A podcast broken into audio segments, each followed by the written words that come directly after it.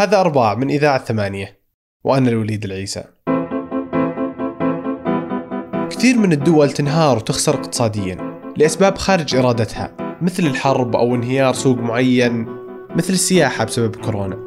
ممكن تكون الأسباب مو بالضرورة خارج إرادتها مثل فنزويلا انهيارها بشكل رئيسي كان بسبب قرارات خاطئة. وعادة تضطر الدول أنها تقترض فلوس إما من البنوك المحلية أو من دول حليفة أو من صندوق النقد الدولي.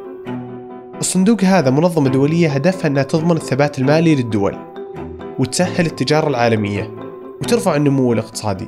بس الفرق بينها وبين المقرضين الآخرين أنها تفرض شروط للإصلاح مثل فرض الضرائب وخفض الصرف الحكومي وتعويم العملة. وهنا النقطة اللي يختلف فيها الاقتصاديين. كيف تفرض شروط وتتدخل بسياسات الدول وتخرب شكل السوق الحر؟ وبجانب ثاني إذا ما في شروط تساعد الدول للنمو كيف تنمو؟ طيب إذا أخذت فلوس وطبقت شروط منطقية هل بالضرورة أني بنمو اقتصاديا؟ وليش ممكن دول أنها تقترض من الصندوق مو عشان فلوس؟ لا عشان الشروط الانتقادات صراحة كثيرة ويعني من مصادرها كثير يعني آه، عادة كان دائما ينتقدوا صندوق النقد يكونوا أشخاص محسوبين على اليسار وناقدين للرأسمالية وناقدين لترتيبات السوق الحر أو بعض آه، السياسات اللي تفرضها العولمة وانفتاح التجارة العالمية وحركة رؤوس الأموال. مؤخرا النقد صار من كل الجهات ومن كل التوجهات الإيديولوجية. حتى الناس المؤمنين يعني مثلا بالنظام الرأسمالي أصبح لهم نقد على بعض سياسات صندوق النقد. مثلا زي جوزيف ستيغلتس هو كان يعني مسؤول كبير إلى فترة اظن كان مدير مدير الأبحاث في البنك الدولي اللي هو يعني المؤسسة الشقيقة للصندوق النقد فهو مؤمن بالعولمة وبالتجارة الحرة وبمنافع التبادل التجاري وبالسوق أو آليات السوق إلى حد ما. هذا النقد أنا أعتبره أقوى آه، منه هو أقل راديكالية لكن هو أقوى لأنه هو ينتقد صندوق النقد من منطلقات صندوق النقد. ومو مو منطلقات مثلا آه، شيوعية أو ماركسية. ومثل إيش هذا النقد؟ مثل آه، فكرة إنه يعني يشوف إنه صندوق النقد عنده إيمان أعمى بقدرة السوق.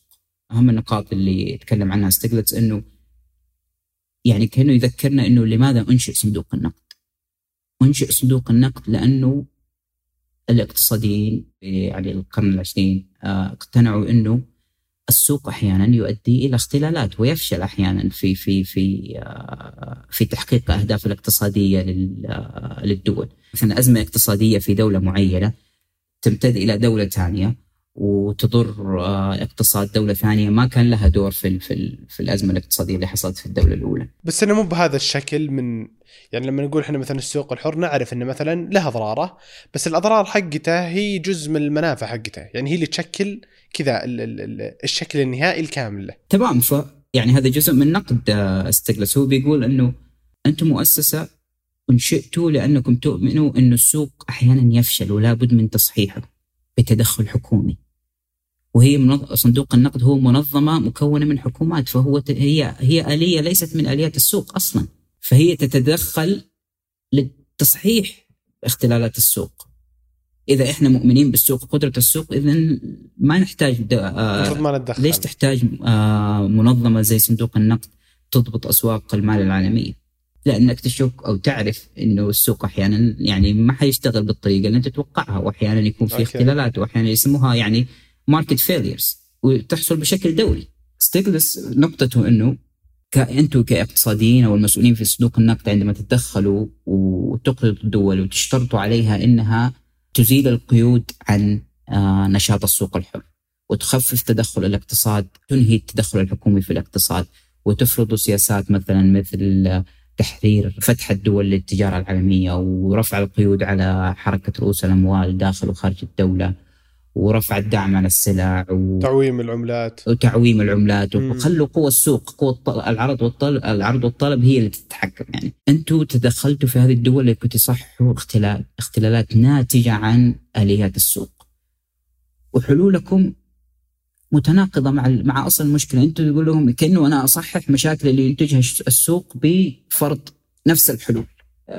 فهو مشكلته مع هذا الإيمان المطلق بقدرة السوق إنه يحل المشاكل اللي هو إنتجها في في, في الأساس. فالحين مثلا الصندوق دائما إذا إذا تدخل أو إذا دولة طلبتها تكون المشكلة يعني أنا في بالي إنها إذا الدولة مثلا صار عندها مثلا حرب كذا العملة انهارت الاقتصاد انهار تطلب دعم من الصندوق. فهذه تعتبر حالة شبه يعني شاذة. يعني السوق ما طاح بالحالة. السوق ما طاح لأنه حر طاح ولكن جت ظروف خارجه عن خارجه عن الإرادة يعني. دول تلجأ لصندوق النقد اقتراض صندوق النقد لأسباب. غالبا يكون عندها مشكلة في ميزان المدفوعات، يكون عندها نقص في العملة الأجنبية، يكون عندها عدم قدرة على سداد ديونها، عدم القدرة على الدفع آه، قيمة الواردات، يعني هذه هذه هذه الأزمة الظاهرة. أسبابها كثيرة، أحيانا يكون أسبابها سياسات غير سليمة، أحيانا يكون أسبابها فعلا زي ما قلت خارج عن إرادة يعني صانعي القرار، زي إنه مثلا دولة زي نيجيريا مثلا يصير في انخفاض حاد لأسعار النفط وهي دولة يعني مصدر النفط أو اقتصادها يعتمد على النفط، يصير في انخفاض حاد لاسعار لأسعار النفط بسبب زي الكورونا أو سبب متعلق بالإقتصاد الدولي ليس ما له علاقة بالسياسات اللي اتخذتها نيجيريا. فيصير في نقص في آه، ايرادات الدولة، نقص في آه، عجز في الميدانيه، عجز في الميدانية، عجز في الميزان التجاري، الدولة يصير ما تقدر تدفع الديون أو ما تقدر تدفع الفائدة لازم تدفعها لديونها أو ما تقدر تدفع قيمة الواردات ما تستطيع تستورد. ففي هذه الحالة تلجأ لصندوق النقد. طبعا صندوق النقد يقول لك إنه إذا إحنا شفنا إنه الدولة هذه أزمتها الاقتصادية سببها ظروف خارجة عن إرادتها إحنا نساعدها بقرض بدون شروط. ولكن لو دولة مثلا مثل مثلا لو قلنا فنزويلا مثلا اللي كذا كل شيء انهار وكثير يعني يقولون إنها بسبب قرارات خاطئة. طبعا في زي هذه الدول طبعا صندوق النقد بيتدخل وحيطلب حيطلب شروط كثيرة إصلاحات كثير. صندوق النقد عنده أنواع كثيرة من القروض. تختلف من قيمتها تختلف سدادها تختلف أنواع الشروط المرتبطة فيها. طبعا في بعض الأحيان زي ما قلنا لما يكون آه، نظره الصندوق إنه لازم الاقتصادية أسبابها خارجية ما لها علاقة بسياسات الدولة الداخلية تكون قروض عادة آه، بدون شروط لكن طبعا النقد يتركز على. القروض المشروطة لأنه هي تفترض. تفترض سياسات معينة وكثير من المنتقدين زي ستيغلس مثلا هو يشوف إنه هذه السياسات إشكالية وأغلب الأدلة تقول إنه والله هذه البرامج ما أدت إلى تحسن في النمو الاقتصادي لا على المدى القصير ولا على المدى الطويل. طب مو ممكن إن الدولة مثلا ما س... ما ما طبقت الشروط اللي حطتها صندوق النقد بشكل صحيح؟ آه صحيح هذا وارد بعض الدول فعلا ما تطبق آه يعني الشروط بشكل كامل تطبقها بشكل جزئي وصندوق النقد يستخدم هذه الحجة انه يقول الآثار السلبية هذه الظاهرة لبرامج صندوق النقد سببها ليس السياسات طبيعة السياسات إنما سببها الطريق الطريقة اللي الحكومة طبقت فيها السياسات. تطبيق جزئي تطبيق غير كامل تطبيق انتقائي. لكن في دراسات إنه خصوصا في أمريكا اللاتينية ركزت على الدول اللي طبقت شروط الشروط بشكل كامل واستلمت القرض بشكل كامل ويعني طبقت جميع الشروط واستلمت جميع الدفعات وأنهت الاتفاقية بنجاح. هذه الدول تحديدا في دراسات وجدت إنه والله هذه الدول لم تحقق تحسن في نموها الاقتصادي. ليش ممكن إنها ما حققت؟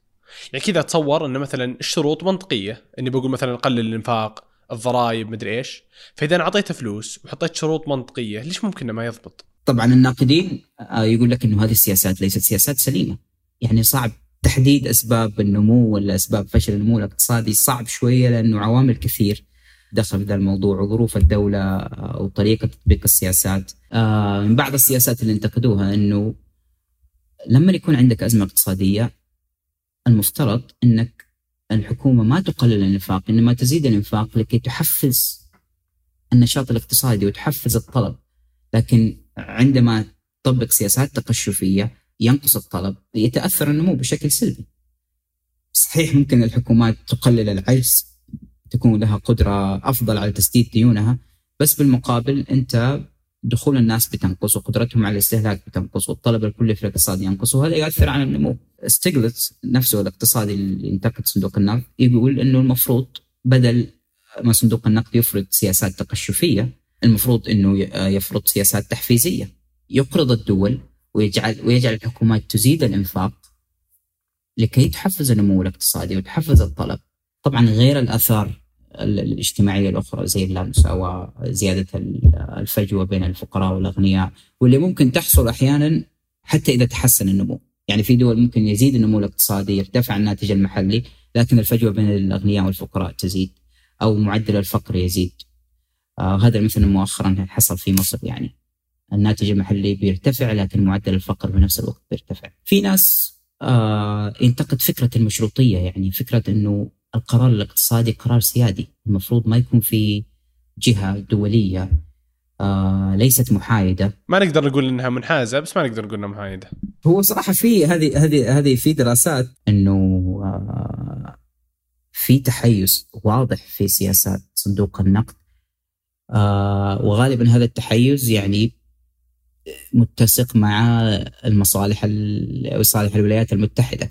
مثلا يعني وجدت هذه الدراسات إنه الدول اللي حليفة للولايات المتحدة وتحديدا الدول اللي تقدم لها الولايات المتحدة مساعدات هذه الدول لما تقترض من شروط من صندوق النقد تكون الشروط أهون مقارنة بالدول التي ليست حليفة للولايات المتحدة. ففي تحيز وفي دراسات أثبتت إنه في تحيز.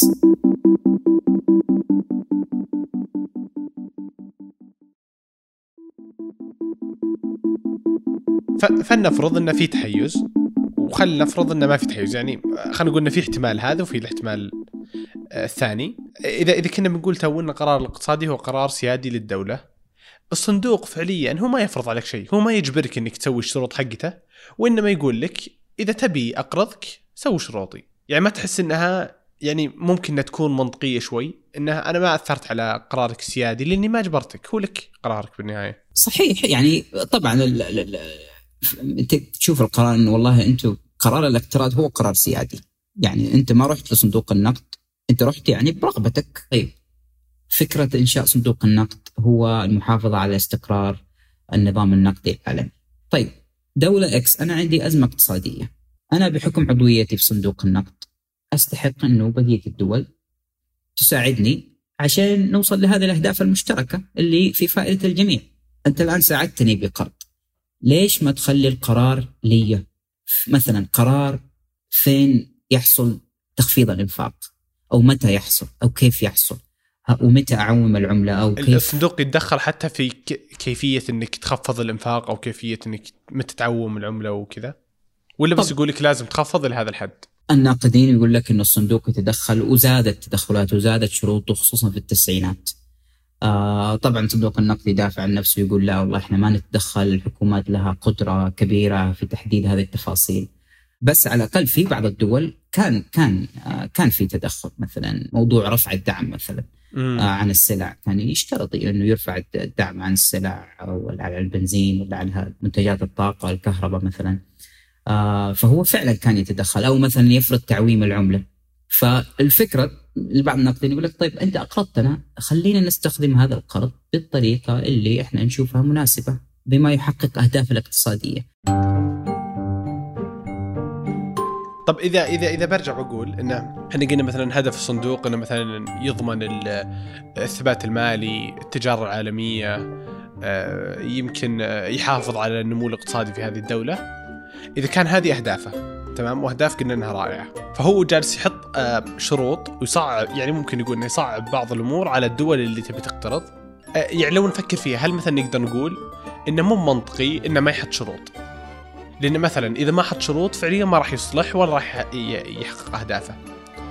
ولا هل ممكن نقول إن هذه الشروط هي أصلا يعني مثلا موضوعة مو بعشان يتحقق هذه الأهداف اللي بها الصندوق وإنما عشان يمشي أمور سياسية بها الصندوق؟ مثل أنت ذكرت مثلا الخطر الأخلاقي اللي يعني كان موجود. اللي أنا مثلا ابى بقول لك ادفع عشان تدفع ولا بقول لك حط ضرائب عشان أنا. أنا أبغاك بعدين تحط ضرائب أو أقول لك عوم العملة عشان لأسباب اقتصادية أخرى يعني. طبعا هو فرض الشروط له له تبرير له وجاهة يعني.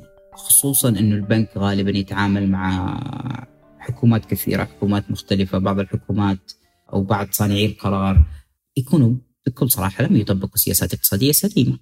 فالبنك فكرته في المشروطية إنه إحنا ما نبغى نكون يعني مكان تلجأ له الحكومات بعد ما تجيب العيد وتتخذ سياسات اقتصادية آه، غير سليمة أو يكون في فساد كبير مثلا في إدارة آه، مالية الدولة وبعدين بعد ما يعني يطيح الفاس في الرأس وتصير في أزمة اقتصادية نلجأ للصندوق ونقول ساعدنا والصندوق يقرضك بعد كم سنة تعيد نفس القصة. وهذا في منطق يعني. عارف فكرة يعني هذه فكرة الخطر الأخلاقي. يعني أنت ما تبي تخلق سيناريو تحفز فيه السلوك غير السليم.